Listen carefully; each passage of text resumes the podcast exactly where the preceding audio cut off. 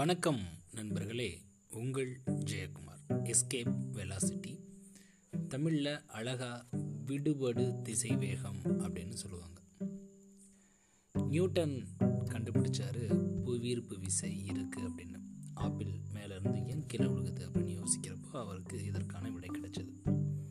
இந்த புவியீர்ப்பு விசை அப்படின்னு ஒன்று இருக்கனால தான் பூமியில் உள்ள பொருட்கள் சமநிலையில் இருக்குது மேலே ஏதாவது பொருள் தூக்கி போட்டோம் அப்படின்னா அது கீழே கண்டிப்பாக வரும் அப்படின்றதுக்கு காரணம் இந்த புவியீர்ப்பு விசை தான் அப்போது இந்த புவியீர்ப்பு விசையை எதிர்த்து செயல்படக்கூடிய ஒரு விசை தான் இந்த விடுபடு திசை வேகம் நம்ம விண்வெளிக்கு ராக்கெட் அனுப்புகிறோம் பார்த்தீங்களா அது ஏன் பூமிக்கு திரும்பி வரமாட்டுது அப்படின்னு கேட்டிங்க அப்படின்னா அதற்கு காரணம் இந்த விடுபடு திசை வேகம்னு சொல்லக்கூடிய எஸ்கேப் வெலாசிட்டி தான்.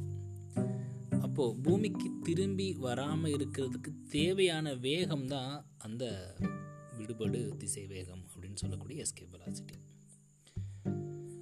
அது எப்படி அப்படின்னு கேட்டிங்க அப்படின்னா எப்போ நம்ம மேலே அனுப்புகிற பொருள் பூமிக்கு வராது அப்படின்னா ஒரு வினாடிக்கு பதினோரு கிலோமீட்டர்லேருந்து பதினொன்று புள்ளி மூணு கிலோமீட்டர் வேகத்தில் நம்ம ஏதாவது ஒரு பொருளை செலுத்தினோம் அப்படின்னா அது வந்து பூமியை விட்டு விடுபட்டுரும். அதாவது பூமியோட ஈர்ப்பு விசையிலேருந்து விடுபட்டுரும்.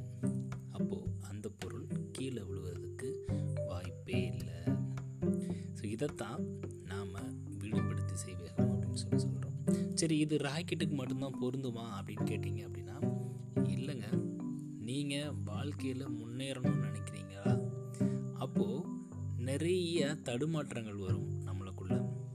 ஆனால் இது நம்மளுக்குள்ளே வர வேண்டிய விஷயம். இது வந்து இன்டர்னல் ஃபேக்டர்னு சொல்லுவோம் நம்மளுக்குள்ளே தோணும். தடுமாற்றம் பயம் இதெல்லாம். ஆனால் வெளியே இருந்து வரும் பார்த்தீங்களா எக்ஸ்டர்னல் ஃபேக்டர் உன்னால் முடியாது. உனக்கு எதுக்கு தேவையில்லாத இந்த வேலை? உன் வேலை என்னமோ அதை மட்டும் பாரு அப்படின்னு சொல்லக்கூடிய நிறைய இந்த புவியீர்ப்பு விஷயம் மாதிரியான வசைகள் நம்மளை வந்து சேரும். இதுலேருந்து நம்ம தப்பிச்சு நாம் எப்படி அந்த விண்ணை நோக்கி அந்த ராக்கெட் போச்சோ அதே மாதிரி நாம் போகணும் அப்படின்னா ஒரு சராசரி மனிதன் அவன் என்ன நினைப்பான் அப்படின்னா அவனுடைய வாய்க்கு வந்ததெல்லாம் பேசுவான் வஞ்சக வார்த்தைகளை வந்து பேசுவான்.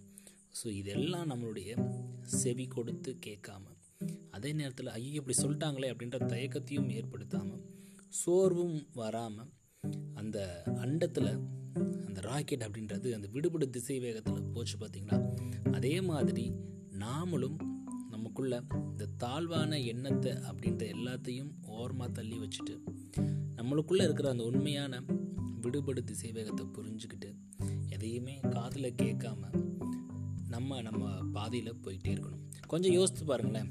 நீங்கள் அந்த புவியீர்ப்பு விசை அப்படின்ற ஒரு சர்க்கிளில் இருக்கிற வரைக்கும் தான் எல்லா சொல்கிறதும் உங்களுக்கு கேட்கும்.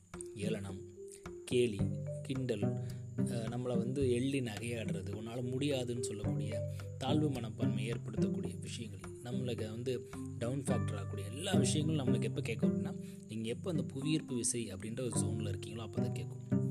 நல்லா யோசித்து பாருங்கள் நீங்கள் அந்த புவியீர்ப்பு விசையை தாண்டி அந்த விடுவிடு திசை வேகத்துக்கு போய் எஸ்கேப் வெலாசிட்டி உள்ள ஏரியாவுக்கு போயிட்டீங்கன்னு வச்சுக்கோங்களேன் இவங்க பேசுகிறது எதுவுமே அப்போ என்ன அர்த்தம்?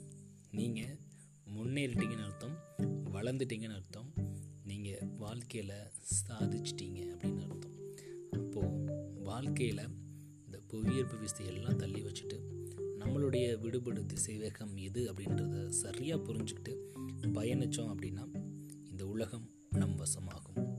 நன்றி நண்பர்களே மீண்டும் நாளை இன்னொரு பதிவில் உங்களை சந்திக்கிறேன். Escape velocity